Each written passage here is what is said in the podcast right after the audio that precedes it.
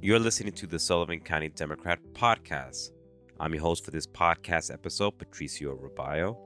This podcast is being brought to you by the great folks at the Kitchen Table Cafe in Callicoon, New York. It's been a busy week, so let's get straight to it.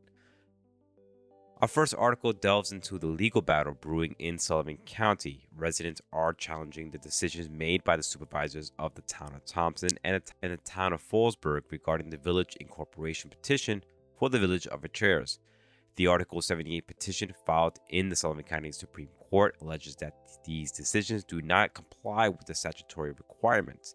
Moving on, the Liberty Central School District is planning a significant upgrade to enhance the education of the nearly 600 students. With a proposed budget of 43.7 million, they aim to improve that, their high school, middle school, and elementary schools, as well as the central administrative and storage buildings. The district assures taxpayers that the project won't impact them. In our next article, a public hearing was held regarding the lease of three vacant hangars in the Sullivan County International Airport. The leases, including both long term and month to month options, are stirring up interest among potential leases.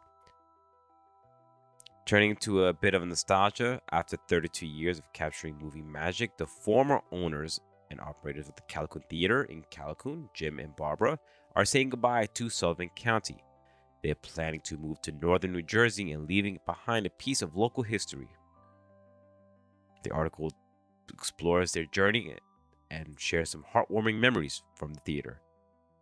Our next article highlights the Center for Discovery's Early Learners and Explorers School program, supporting children with special needs, particularly those on the autism spectrum.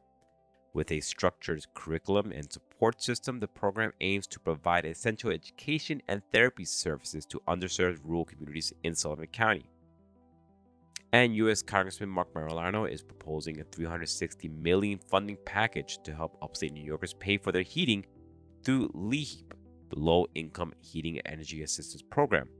Sullivan County HEAP has been providing those benefits for 40 years, and this additional funding aims to ensure that every family can afford heat during the winter months.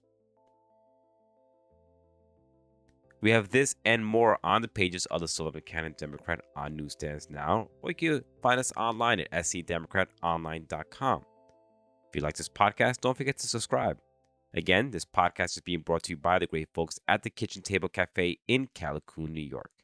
I've been your host for this podcast, Patricio Rubayo. Till next week, take care.